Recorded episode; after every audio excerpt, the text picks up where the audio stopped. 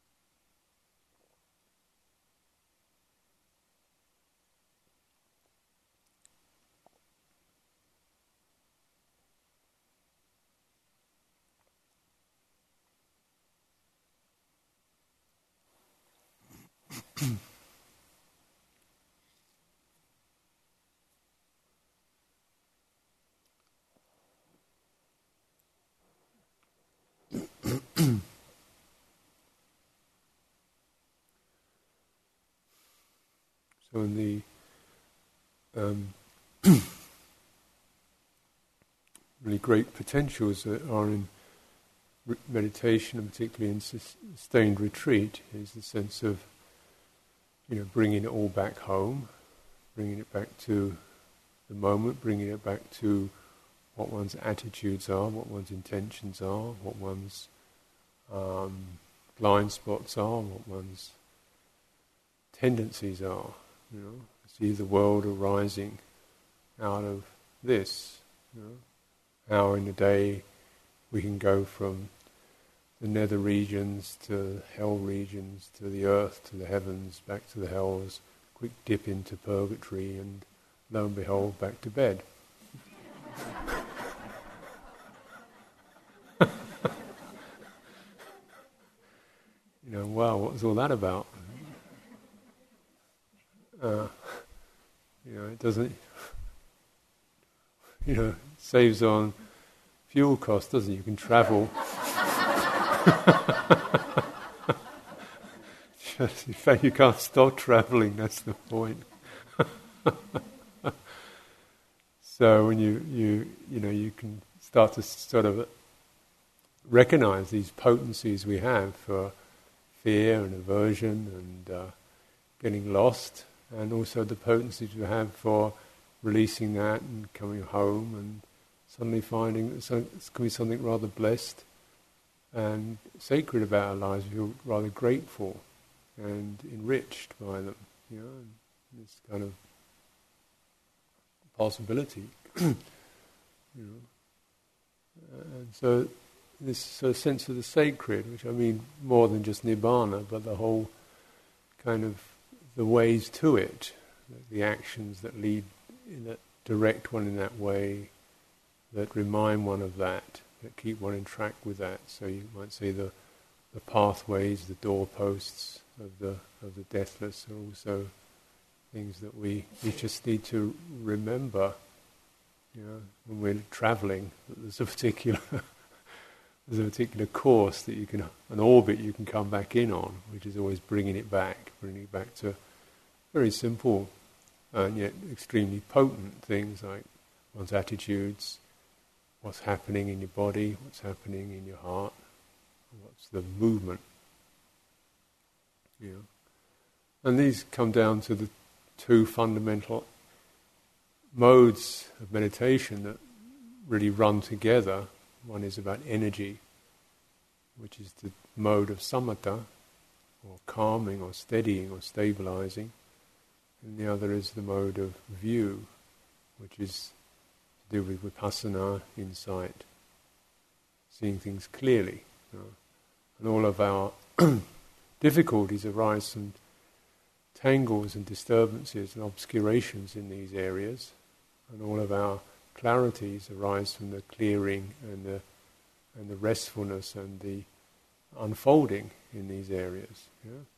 So it just comes back to really the whole world arises out of out of this, and it can also dissolve back into the union, if you like, of, of energy and view, where the mind feels steady and stable, and the view is not proliferating, papancha, this projection of you know, ifs and shoulds and oughts and mights and, and so forth, past and future. You know, so, so the, this it tries to sort of give one a simple, you know, um, quick check in our lives you know, what's happening. So these are two very important areas to keep covered in your day. You know, kind of this is coming towards the end of retreat. So just to catch two things, you know, I'm sure you understand the value of morality and meditation and friendship and skillfulness, but just even to make it even much more momentary than that, just energy and view. You know? And everything we do about energy, we can loosely bundle under the heading of samatha, stabilizing, feeling good, feeling grounded, feeling connected, feeling healthy, feeling well. You know, and energy is very much a, a, you know, it's based in the, the body or the nervous system provides all this. And uh, as I've said before, it's all connected so that whatever we, we draw from the same resource, whatever we think takes energy, whatever we feel through our hearts and emotions or impulses takes energy, and the body also takes up energy. You know? So, the way that one of the requirements for a cultivator is how to manage that, how to conserve that. And, uh, you know, this has been discussion in some of other interview groups. Has been around this, touching into this theme because it is a, a big topic for people. You know, you know for a start, you know, what we do in meditation is just trying to find your own body. You know, to, to get back to the, the source of it all. You know? I mean, this is so. The, even though the, this resource is expressed through the body, through the heart, and through the thought, which is the same as speech, thought, speech. A heart, which is what we mean by mind, is really more like heart, and body. You know? There's the three. And for many people, um, it's quite common to be living in the world of abstracts, not connected to the body. You know, the world of time, place, thought, ideas, future, past, could be, should be, what I'm going to do next, how I am, why I'm I am, why she is, why I'm not, why we don't, why we do, what we're going to do next about it. You know, and this tr- tremendous spin with the, the, feeling that somehow if we could just resolve all this, then we could finally, yeah, that's now sorted, sorted out. Now we can, you know, and so just just a little bit more in that area, and then we'll get it sorted out, and then you know we'll be okay. Oh, well, actually, just a little bit more of that, and then we'll get that sort finished, and then then we'll, that's funny oh, I've got to deal with that oak right now, then I'll deal with that, then I'll be okay. That's strange. Well, I'll just sort that out first. And you notice something? yeah.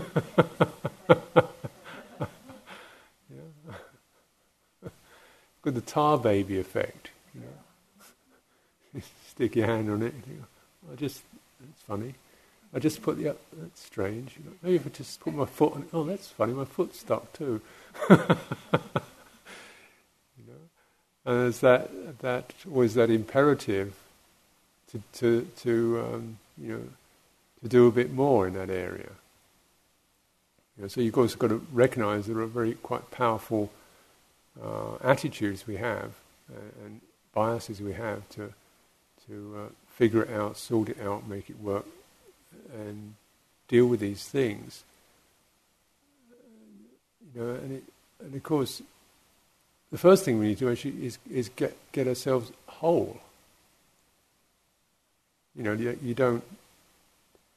When you drive the car, you get in the car, you don't, you know, leave the gearbox behind.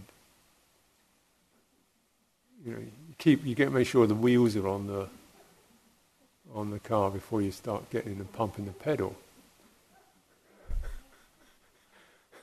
Otherwise, all the pumping and the really got to get there in a hurry and it's really important for me and it doesn't work if you've got wheels on the thing. And it's rather like you can't you can't apply yourself unless you've got a whole system.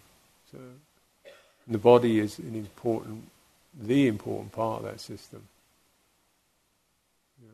It's really only through coming into your body that you're able to to both discharge stress and tension, and you know get the kind of that discharging of stress, tension, agitation, st- strung out state. You're only really going to find that in your body. Uh, and then, and then the sense of regeneration comes from the bodily resource. Now, obviously, the mind is involved with that, and you've got to actually use the mind sometimes to get into your body. But it was, as we often, you know, stress in meditation. Actually, it really is a very simple, gentle, you know, not forced, moment at a time touch. just, you know, it's not clenching yourself back into your body, but just dropping back into it. So the sense of mental effort is is quite precise and momentary, you know. And it's not you've got to do this because that's that's adding an attitude. You want to keep keep leave the attitudes behind. You know. It's much more, or you know, you should be this. That's an attitude. But really, where is it now? Where are you now? You might say is the simple, simple question. You know, where do you sense yourself as uh, now? Where do you sense yourself? Where where are you right now? You got to kind of ask that question. Sort of whirl, spin, and and uh, so this this sense of coming back in. Finding this to be really precious. we go into what most customarily the movement we have is into perhaps how I'm feeling, which is important, and then the other movement is to what to do. So the movement of what to do is very much takes you into your head, and the movement of how I'm feeling takes you into your heart. These are certainly topics in our life until you've got to the movement of where am I, you haven't actually entered your body. So your body tells you where you are, your heart tells you how you are, your head tells you what you're supposed to be doing about it right now, you know. But until you've got the, the where you are, then there isn't really a, a starting place. You know, you have got no place to come from. You're just coming from suppositions and, uh, and so forth, and or ricocheting off of the should be's, and all that really just wears out energy erodes it, wears it out. As you know, you know you can get stressed out just sitting answering a telephone all day. It's hardly like building a railroad, or you know, it's, it's, yet you can feel totally exhausted from the amount of emotional and, and thought energy it gets used up around doing something like that mm-hmm. listening and being agitated and worried and upset and excited and inspired and despaired and so forth. There's that boom, boom, boom charging around. So this is really, you know, one of the most fundamental, fundamental things that meditation can offer us, just the chance to to address fundamental energy, you know, to restore ourselves. And always you've got to really recognize how important that is what, in whatever you're doing. If you don't, if you don't do that, then you're running on empty. And everything's going to come from some form of stress, or reaction or another. Often, is called low-grade panic, or sometimes high-grade panic. You know, the sense of got to do, this is happening, you know, fear, panic. Because uh, we haven't, unless you've actually got some ground, your mind is in panic. You know, it's like it hasn't actually got a place to rest. It must be in some sort of sense of anxiety or panic. not even necessarily as a uh, conceived of, but this unsteady, ungrounded state. And from there, one is extremely prone to reactivity. It's like when you have no ground, when you have no stability, when you have no inner basis, extremely prone to reactions, being reactive. And those reactions, will, the mind will always justify them. They always seem so real. And uh, we, we, get, we follow that. So just be, even as that's happening, just a check of what's the energy doing now, what's happening in your body. And being able to you know, assess the fact that one's spun out altogether, you've lost it, or you just got basically just a kind of fiery head experience, or a tight throat experience, or you know that kind of thing. You haven't even got a whole body yet. So if you haven't got, if you're not actually here yet, what's coming out? It's just uh, where are we coming from? It's really valuable to, to that sense of energy. So what's called samatha, sometimes you see there's a tranquility. And tranquility can be misunderstood as something that happens through like Valiums and dumbing you down and you know, going slightly stupefied.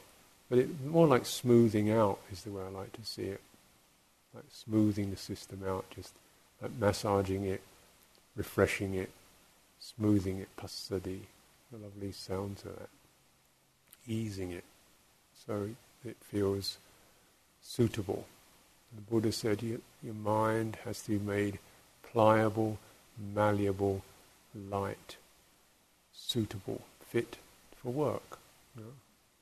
Comes to that through through settling into your into your body.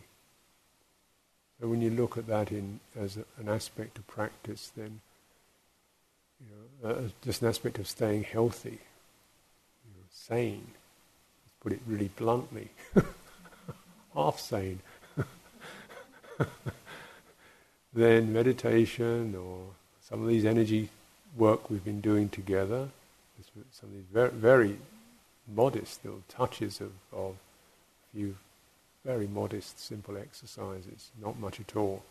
And you can see that, the, that even such things, one gets enormous sense of shifting, balancing. And this is all to do with, with energy. Now in terms of also of, of managing energy, um, naturally the other, the mind, the senses all have their part to play. Everything, part to play. Everything can um, either support or drain. So you recognize you have these um, intention. So if your intention is clear, is steady, you know, and you're with that.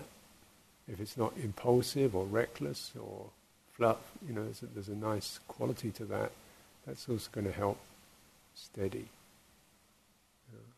And just the sense of being able to hold an intention. We were looking at some of that today in a little bit of body work, just how to first of all establish the intention, you know, and then give it, you know, just really think something so clearly, like something like moving or standing or going to make the dinner or whatever you're doing, and just pause around, let that intention actually three seconds, five seconds, just have its effect on how you come into congruity with that, how you come into wholeness with that. So we, as we walk, our body walks with us. You know? It's not like your head's out the door and your body's still behind, which is kind of the mode that people can operate at. You know, you're already half down the road and your body is still standing in the door. You know, no sooner said than done, or even sooner said than done. But being able to kind of recognize it's just a very small piece of this is what you intend to do now. Are you there yet? And if you say you are, I think you, I, I would question that. So wait a minute. Yeah, now it's there. Yeah. And learning to get that kind of um, cultivation. I mean, yeah, I can stand up, I can walk out the door, fine, the body can do that. But actually, the wholeness of it. You know, there's, there's a settled quality that you can cultivate. And it's really part of the what we call the long-term you know, training in, in monasteries. Part of the training. It's, sometimes it looks like just a politeness or behavior or an etiquette thing. There's a certain uh, quietness or pausing or um, you know, a certain quality of movement. You're moving around we don't jump or run. And it's not just about kind of be, behaving politely, it's about actually, before you move, you, you bring yourself fully into that, into that sense. It doesn't take a lot longer, you know. It's, it's, hmm. it's, it's, so if you begin to build up that training, the idea flashes in the mind, do this. Then you just pause, you feed the dog, whatever it is. Well, feed the dog, right. Or wait. So you can sort of feel that, that, that sense.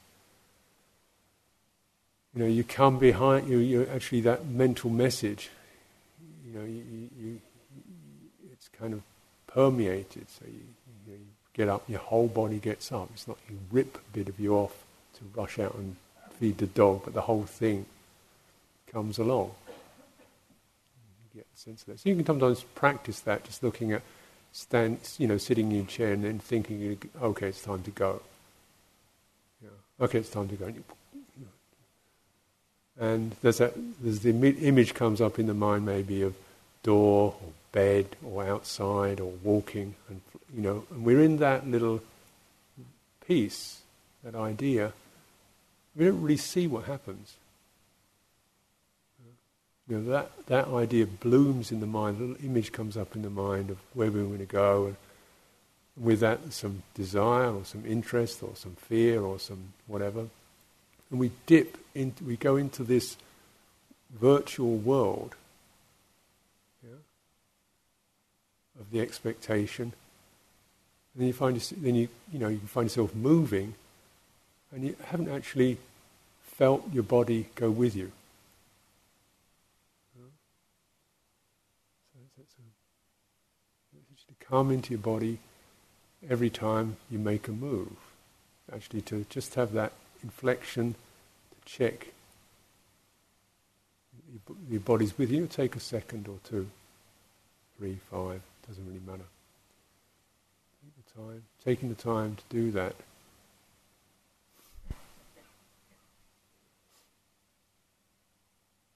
Because time itself and the pressure of time, the sense of that, is, is a measure of how much out of your body you are.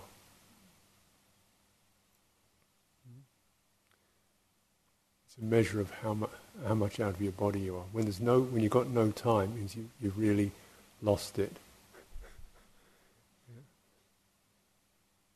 What it means is the nervous system is, is panicking. Because what, what, what, you know, where is this time that you don't have? What is it? Can you know, could you put it on a plate for me?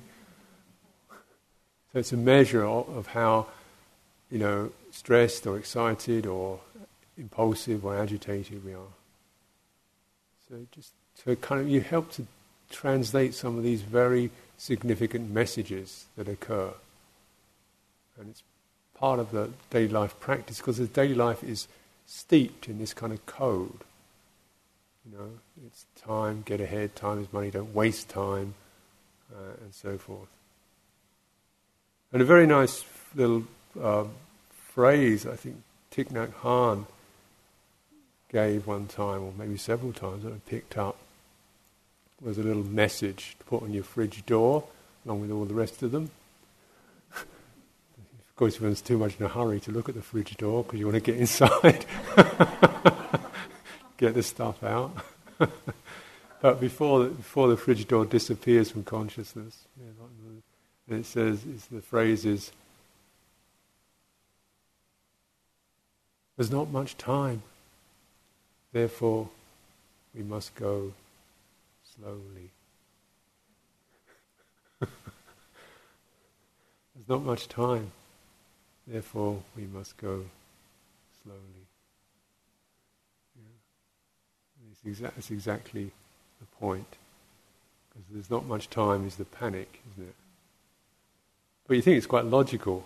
If you haven't got much time, then you better really, you know, really take that little bit of time and, and, expl- and be, you know, really be with that. Don't rush over it if you've only got a little bit of it left. yeah? Like if somebody says, you know, you've only got five dollars or whatever it is, and you spend it very carefully, a cent at a time, don't you? You don't throw it all away. So if you've got little time, it's important to take it a moment at a time. And you, then you, you know, then you actually it starts to reveal when you, you kind of break through that code, the the panic, the urgency, the panic, whatever it is, and then we can really look at some views. Because views are support and drive the energy. So views and energy really work together. When your energy goes out, then it's easy to adopt particular views. The views often are, I am this, I'm not this, I should be, I could be. In other words, they're permutations of, of being lost. You know, senses of overwhelm, pressure, inadequacy, um, you know, urgency and so forth. It means I'm actually not centered. You know, so the energy is twisted or tangled or oppressive. Mm-hmm. You can, so you can feel it. I've got weight. You say, oh, I've got a weight on my back, or you know, things of that nature. It's often expressed in bodily terms.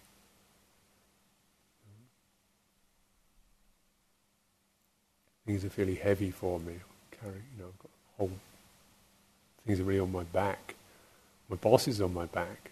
My boss is on my back, along with my, you know, this whole kind of things on your back. What do you mean? You know, that's quite, re- that's what it feels like because it actually is your body energy is, is closing down.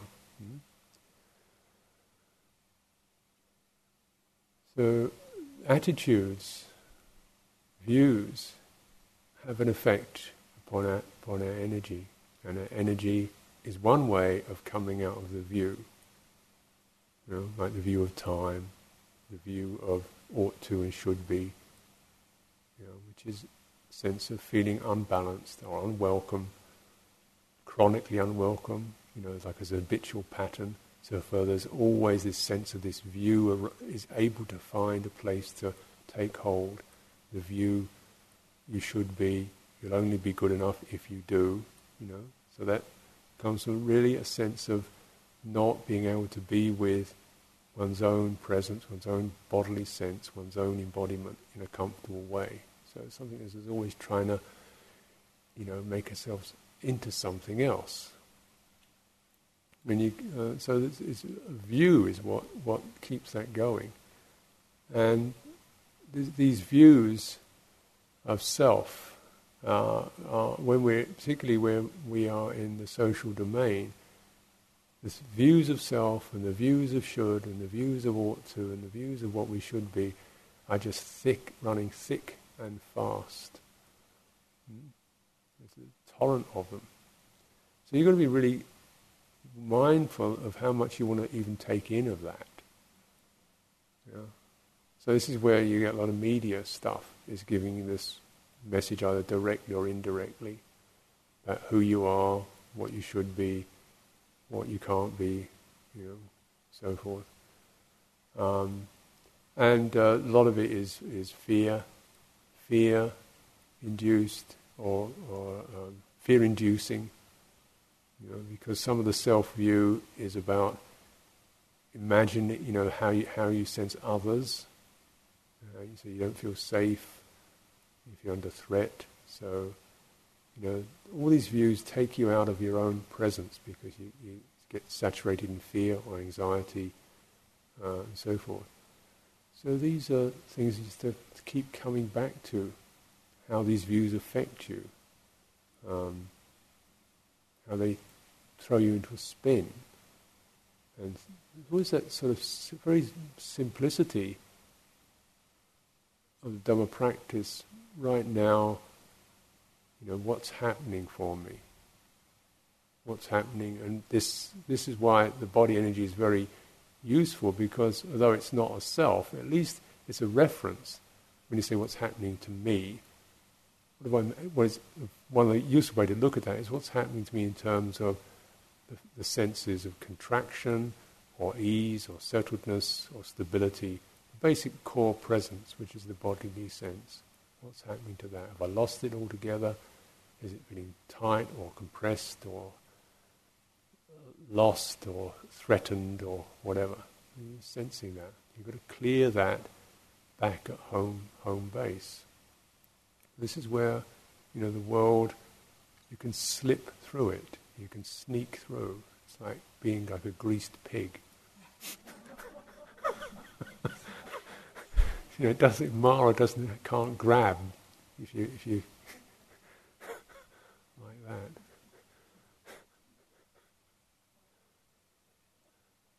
It's a good role model, isn't it?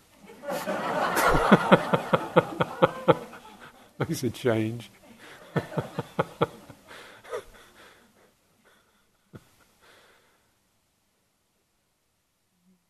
Because this is just, if you like, addressing the, the point. And then if we have that, the wholeness, we come into a wholeness of being, we're not trapped or pressured, then there's a possibility that we can bring forth from that wholeness something sacred something about because in that wholeness, the beauty of it is, is that all of us in our wholeness have a, have a wonderful potential. You know, the na- uh, human potential when we're in that rested state is loving, bright, and clear because there's no feeling hostility or pressure or need. So what comes out is basically the, the Brahma Vihara, loving kindness, compassion, appreciation for others, respect, equanimity. Those become, they're not things you have to pump out. They, they, they're there when you're in rest state. So again, if they're not available, uh-huh, what's happening? What if they're so grouchy, you know? What if they were so, you know, jealous? Because um, when your own, s- this presence is comfortable, then you don't really mind whether somebody else is getting a better deal or not. You know? good luck. you know, because you, you, feel okay. And that, that's the enormous um, benefit of, um, of samatha, is that so many issues just don't, are not, don't stick in. And so you've got to, got to be aware of, of, of that real requirement to, to find your own home in this colloquial sense, so that st- stuff doesn't burrow in.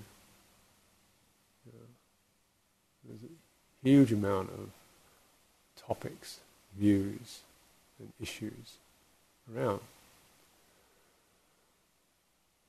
We start to address the view. The first aspect of view is just right view, which is to recognize things such as cause and effect. You know, things arise from causes, they have effects. A very quite simple synopsis of right view is the principle of cause and effect. What we bring forth has effects for ourselves and for others. What we're, what we're experiencing now is the result of other things that have happened. Is what we're in.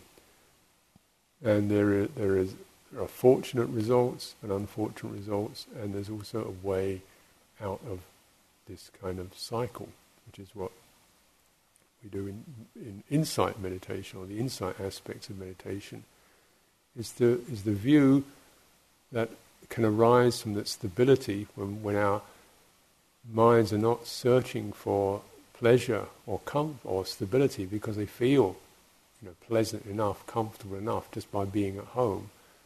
And then, you, then that's the possibility for the for the, the mind, and vipassana is very much more a mental thing, you know, a, a wisdom than a, than a uh, an energy thing. It's not about a concentration or a, or a happiness experience. That's to do with energy, but it's about discernment, and it's that, you know, so that's to do with the, the view, looking, you know, into um, these very fundamental views around um, stability, searching for stability, searching for happiness, and trying to be something.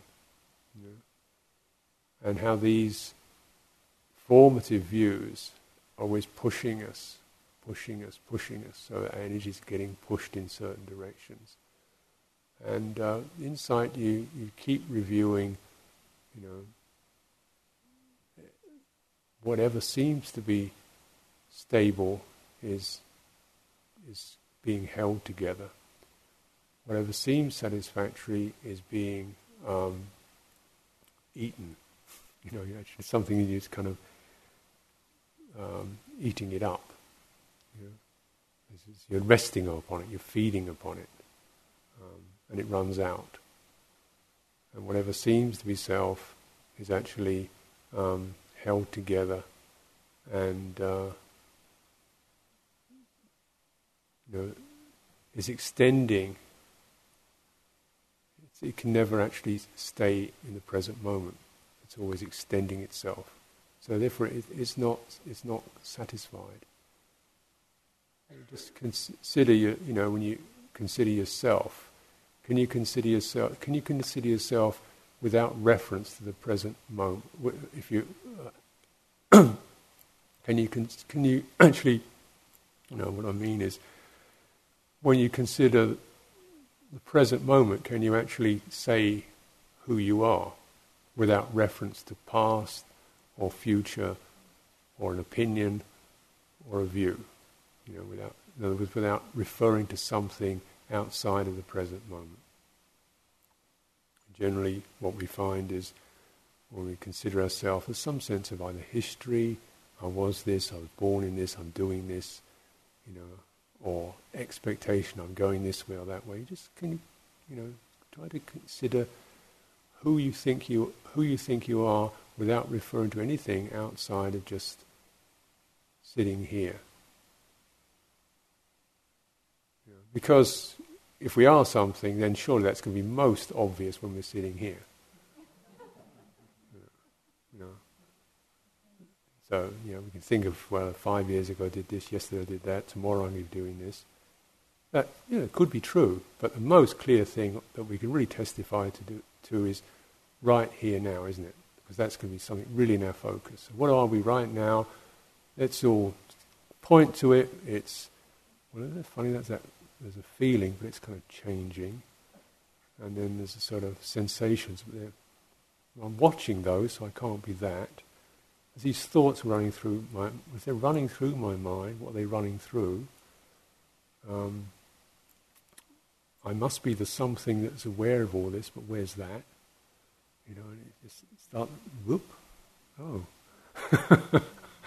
you know, you can't, you, you can't define it. So why call it a self? What's so personal about it? What's so stable about it? What's so mine about it all? And yet any, when we come out of that, any given moment we can have a, a small essay or a large essay on who we are. You know? What do you want? You want biological, you want psychological, you want um, you know, performance, you want career, you want problems, you know, you want to, oh, I've got essays on problems, um, so forth, histories. Massive. Wow, where did that come from? Of you. you know, so view is not just a kind of small whimsical thing, it's, it's, it's a major thing. Once, and it will assemble like a genie out of a lamp. You know. A view arises and it will generate a three dimensional world quicker than blink, a blink of the eye. And you, you, you, say, okay, well, let's really nail this one right down and feel it so that I'm really completely one with this. I want to really know and be this self. Okay, so here, right now, it sort of starts to dissolve into something I'm witnessing, something I'm watching, something that's pressing me, something that's urging me, something vague and misty behind me, something sort of I can't quite define around me. Well, where, where did she go, you know? Is it old, young, male, female? You know? So it's either a, a, a, an object that's continually flickering and changing or a subjective sense that we can never quite name. so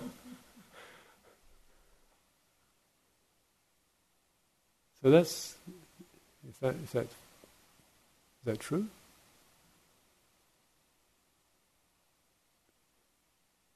If that's true, or it seems to be verifiable, it's, it's a question point to keep going back to. That's that's really the perspective from what, which one has to be living from, isn't it? Being actually more honest.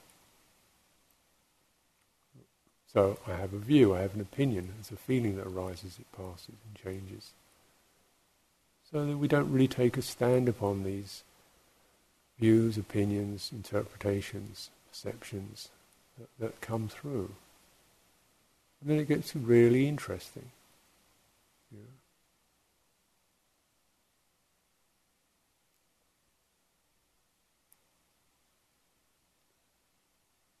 View is very important, and for the um, transcendent right view, so you have, if you like, a mundane, which is to do with you know, looking at it broadly from the sense of self, you know, me, birth, death, cause and effect, I do this, I don't do this, you know, I'll get a good result, I'll get a bad result if I do that, which has its own um, pertinence and relevance. But then the transcendent or lokuttara right view is this is uh, there is impermanence, there's a sense of um, incompleteness or dukkha, and there's no self that can be found.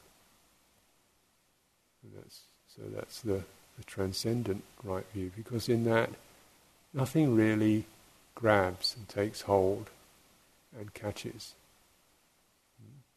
That, that's the, you know, we only we come into that really through through the, these practices. Hmm. samatha and insight. The two go together.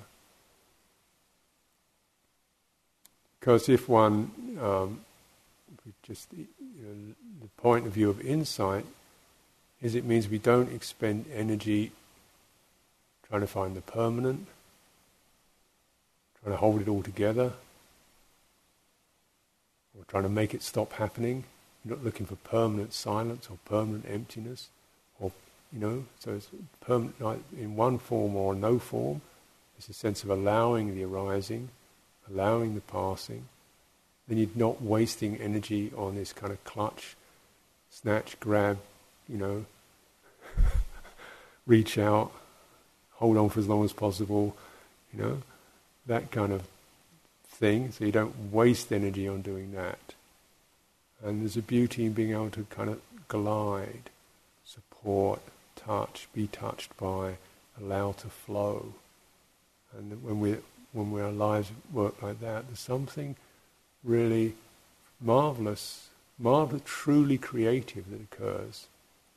Something comes from the sense of the lightness and the purity of the energy and the purity of the view in our lives. The marvelous arises. So there's actually, you know, when people do beautiful things, um, create true creativity comes from that sense of an energy that is light, present, not clutched, not pushed forward, not held back. And so this whole sense of, strange enough, the, the quality of the, the understanding of impermanence allows, you know, the, the, most beautiful things to be created. It's not, it's not a destructive medium, it's a place of joy and creativity. Because it, we come into our, into our rightness, our wholeness.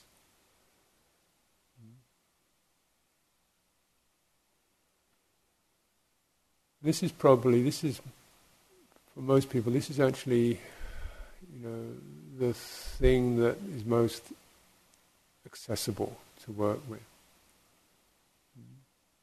Because the others are really um, further explorations of that same theme. So things in, if everything is insubstantial, then you can't really create a self, because a self implies a kind of fixed, coherent, su- sustaining experience. You know? And if everything is unstable and permanent, then one doesn't expect or look for something to be ultimately reliable, completed. It's always so that the others come from that. And the difference between dukkha as a truth of suffering and dukkha as a characteristic of existence is just that the, the imbalance, the unstable, the changeable, the, the, uh, that quality uh, of, of dukkha, of the incomplete, we might say, is a characteristic of existence. That's things are always in this process of entropy, of change, of breakup, of passing, of passing. They, they can't be relied upon. The dukkha in that sense. That's a characteristic that we can contemplate. If we don't really attune to that characteristic, then dukkha becomes a noble truth. Then it, it stabs you. There's a difference. Yeah. So, you know, Buddhas under, can see and experience dukkha as a characteristic, but they don't experience dukkha as a noble truth. Those are not suffering. Because they've learnt it. They've learnt the lesson. Yeah. They've not built a house upon a cloud. They've not, yeah, they've not gone into a trance around things. Yeah. And this is kind of where where you looking at these the, the the very strong instincts there are to to feel upset or irate or fearful or whatever about the the inevitable kind of breaking up, changing, insubstantial nature of things. Actually, it can be translated into joy.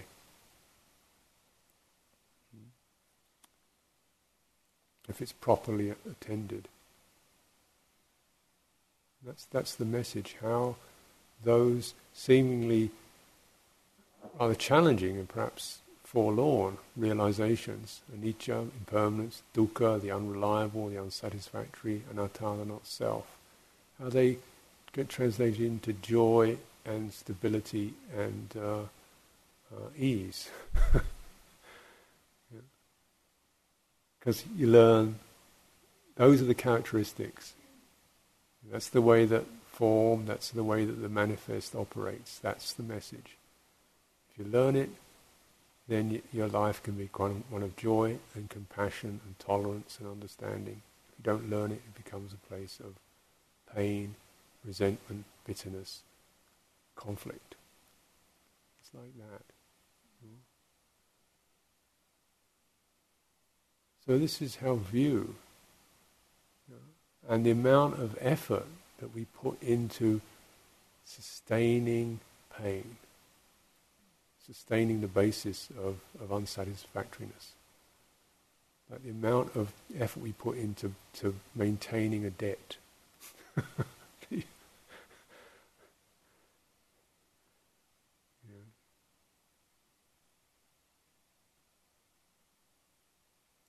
But we're not looking to, to make everything miserable or break everything up or destroy everything, but to allow to, from, to allow forms to rise and pass because of the sense of joy and ease and loving kindness that comes from having really aligned ourselves to to these these truths. And as the Buddha commented, he's you know one of the famous um, paraphrases he uses was this about about this four noble truths, which are really about how you handle that immediate impression of wrong, you know, lost, separated, bereaved, confused, hurt, alone, whatever it is, challenged, unfair, victimized, and so forth. You know, however it comes to you, um, is to. Uh, it's rather like you've got someone and you lined them up. In the morning, you stabbed them with a hundred spears. In the afternoon, you stabbed them with a hundred spears. In the evening, you stabbed them with a hundred spears. The next day, you, you know, threw some water over and picked him up and did the same thing again. and he said, just having this exp- experience every day for a hundred years, he said, if somebody offers you that possibility, yeah, and they said, okay, the deal is you do this for a hundred years, and after a hundred years of this, you really have understood the Four Noble Truths. He says, if somebody offers you that, shake their hand. and he says, I'll tell you, even though it's, this, this realization will be accompanied by joy. The Buddha had a, a way of making his metaphors rather searing. so compared with that, it sounds like, well, actually, I'm not getting such a bad deal after all, really. That's the point. I don't think you actually have to have that happen. But he's kind of maximizing it. Obviously, nobody to survive. But this means that, you know, if I can be with physical pain and really you know, or the emotional stress, and start to just meet it, widen, soften, pause, you know, don't go into those programs, the views, the sense of I am this, what am I going to do about it, all the flurries and the flusses, just try to maintain a whole energy um, around that. Then, you know, strange enough, the quality of ease and joy and confidence that arises will actually outstrip the discomfort that we experience. It's funny, isn't it? You know, because it's not. Um, it's not about even suppressing and not feeling it, but about it, it no longer occupying the center stage. If you practice this with physical pain, and there's a question about dealing with physical pain. The, the, the practice is if you're feeling physical discomfort of any kind, that you learn to focus on, on that in a you know, gentle way and just keep expanding your awareness around that. So you, you, you know, just keep expanding your awareness over that. So what you do is you'll find with physical discomfort, there's a whole body, stresses around that. Tension builds up, energy contracts around that. And, uh, and that is what intensifies it and draws it, draws your mind more and more into it. And along with that comes the views of what should I do? How can I get? How long must I endure this? What should I do? You get this kind of emo- mental, emotional flurry around that. And uh, the general advice for practice is just to keep widening your awareness over that. So you look to stabilize your energy. If your energy is stable, then your mind doesn't contract around that. Mm. And you don't get the same intensifying experience. That's the, and you, physical pain, then it's something that recedes in terms of dominance. And if you fo- can, for someone who practices uh, samadhi, then the quality of that, that, that the healing energy is something you focus on to the point where actually that becomes where your mind abides and you don't notice the physical discomfort. Hmm. What is perhaps more relevant for many people is the emotional stress and strain. This is where, say, you know, we kind of come into the it's not right, she shouldn't have done that, and so forth, and what people think of me, and all this kind of thing. Um, and then this huge, these views arise, and um, energy tightens up around that.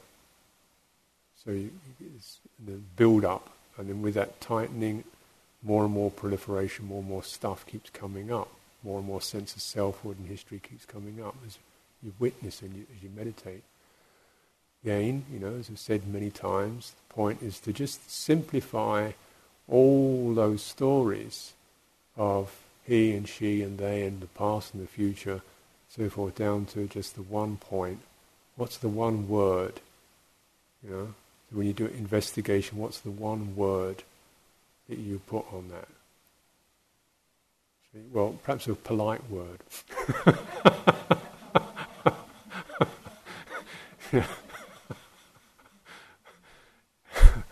like, you know, uh, hurt or pressed or, you know, and so, or betrayed or whatever it is. You know, just something that catches the meaning.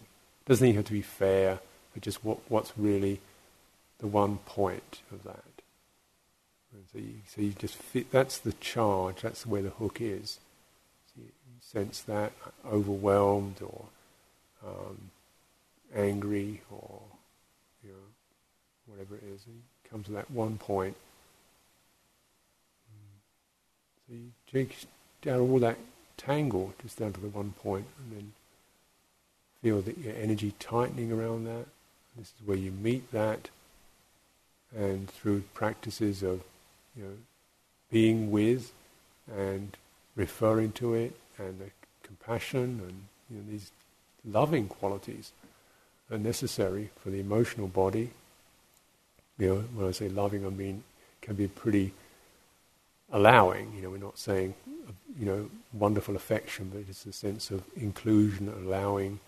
Then the sense of that forgiving, allowing, inclusion, softening becomes the dominant one. And the other one just kind of slips away. Not through denial or repression, but just because you've, you have come into true. You come into your own potency. You're not being taken for a ride by events and circumstances. You come into your, something like a true state of being which is what we always return to.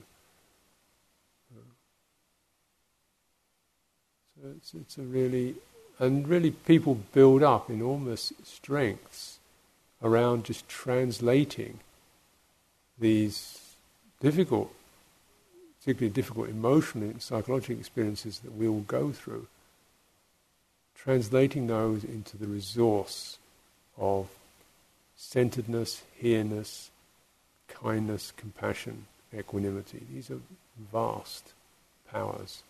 You know? So, you know, every challenge is say, say another possibility for that. Another possibility to let go of the, the me, the, the whatever, you know, the him, the her, the them, the should, the ought, and just translate it into this is the moment for how do I include this? You know, how do I get around this? This is the place of patience or equanimity, kindness, forgiveness, so forth. And it's like this is the way in which we translate the world into our own sacredness, our own. It, it strengthens. It, it asks us to be bigger, stronger than we thought we were. And it won't stop making you suffer until you do that. It's a relentless teacher, the world. It will not let you get away with anything but enlarging your potential. if you want to stop suffering, you've got to be bigger than you thought you were. And so that's the, and you can do it. That's that's the marvel. You can't do it from my ego position of I've got to do it and I'm a silly person if I don't do it and when am I ever going to get round to doing it? That doesn't do it. That just adds more stuff. That's you, know, you do it through realizing what I would call you know your sacred potential, not from a, some personal point of view, but from this ability, this Dhamma point of view, your Dhamma body. And so you know that's kind of like the way that we can start to have another view about suffering or the conflicts or the unfairness or the blows that the world teaches saying. It's telling us to, is asking us to access our Dhamma more fully, more consistently. You know, you can come through this, you can be bigger than this. And it won't stop beating you up till you do that.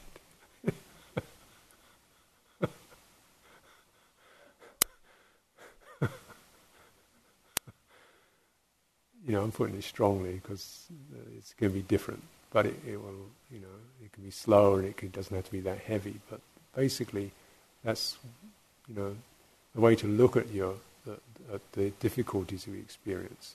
What do you need? What can you? What is? What can you learn out of this? What do you? What? How can you grow through this? You know? And sometimes, sometimes it's pretty slow. You know. When we hold that view, and one of the most immediate ways to at least get a kind of a sense of it shifting is through going back to your energy, your body energy.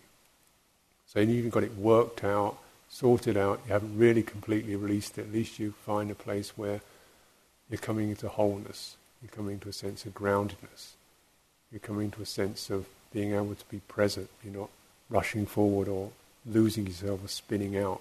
And that's always in my mind, that's always the beginning of the point of, of turning. It's, it's, it's changing the, the movement of energy from this kind of spinning or contracting state into ground.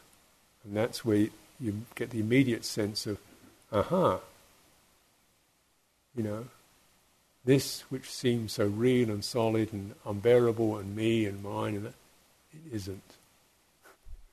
You know, it's unpleasant it is, unwished for it is, you know, but it's not the whole story.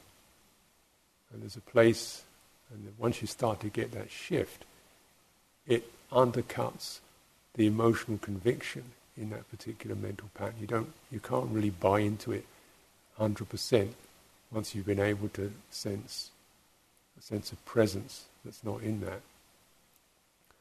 And that's that's so that's that vital place where we, we can start to turn around from the first noble truth to the third noble truth. This has a cessation. This, you know, is of this nature.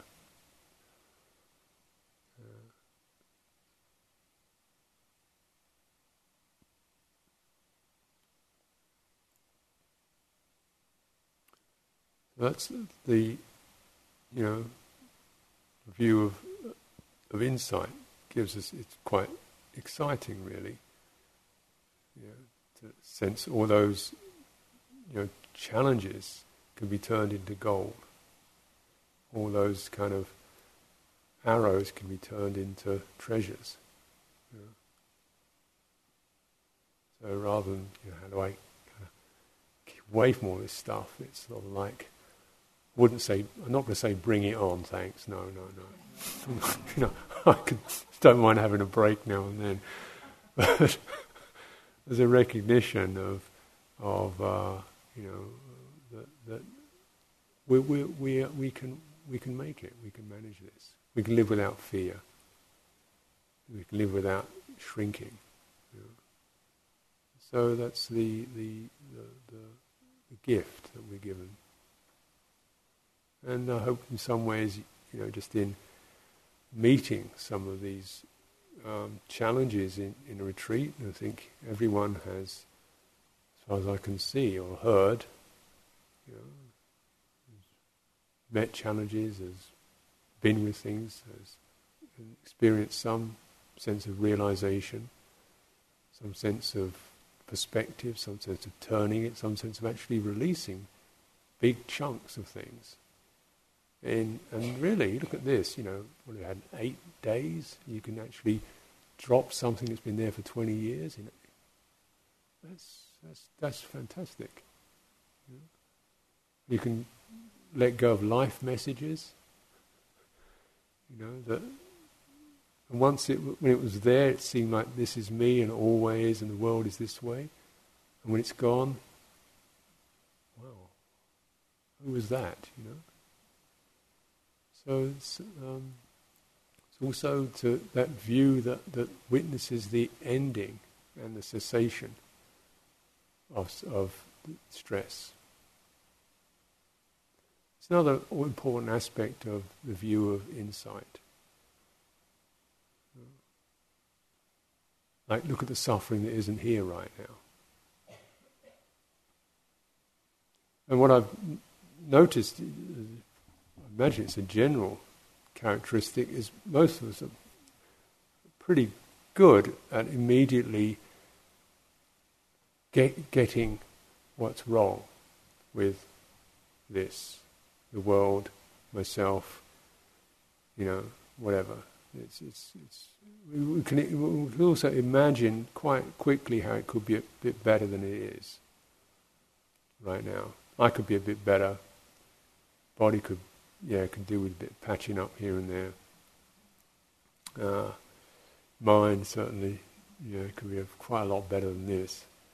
Uh, you know, retreat quite well. It could have been more of this and that, and less of that. The other people, it could have been different and they really were. You know, the weather wasn't so good; it could have been. I really like it when it's nice and you know, so forth.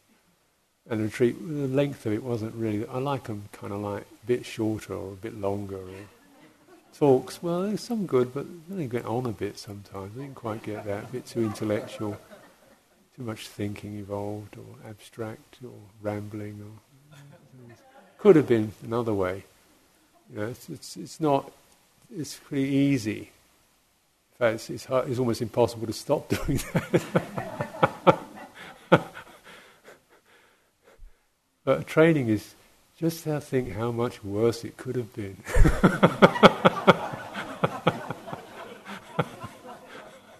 how much worse it could get. how much worse your body could be than it is. You know, some people have you know no legs or you know, horrible mutilations or burnt, or, you know, how worse you have. Some people demented, psycho- psychotic, deeply paranoid, you know. Some situations is sort of chained or in endless clamour or something like that. You know. Hurricanes, tornadoes, glaciers. Could have been, just think, you know, glaciers sweeping down on us.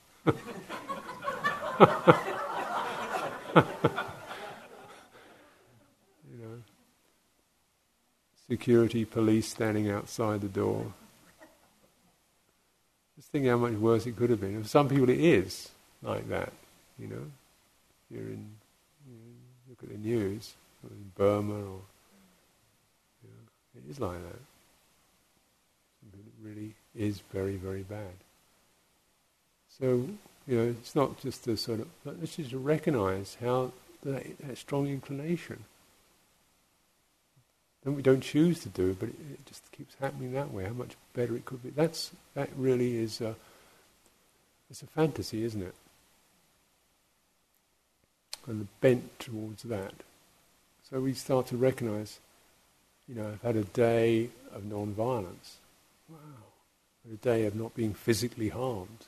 Wow had a day of not being verbally assaulted. Wow. You know, I've had an hour of relative calm. Well, okay. you know, I mean, the, the, the ability to sense that that uh, then you realize just t- chain turning the mind in that that way. Then we start to recognize maybe the things that aren't problems for us anymore, the bits of suffering that we've let go of, or that haven't that you know we've been spared, or the bits of you know last year I was really in a lot of grief around this, and now that's gone last year, yesterday, I had a real problem of aversion to this person. Now it's finished. We sometimes don't notice the problem, the bit that's gone, the suffering that's ceased. So that's an important aspect of practice. You know, just to train the mind that way, because it's only when you get that sense of how the, you know, the, there is a suffering, there's a cessation, there is a non-suffering, you know, that you're able to to get the whole view of this process that we're in. And that, and that whole view fits the wholeness of your energy. And then there's, there's a sweet movement to realization comes through those two wholenesses being apprehended.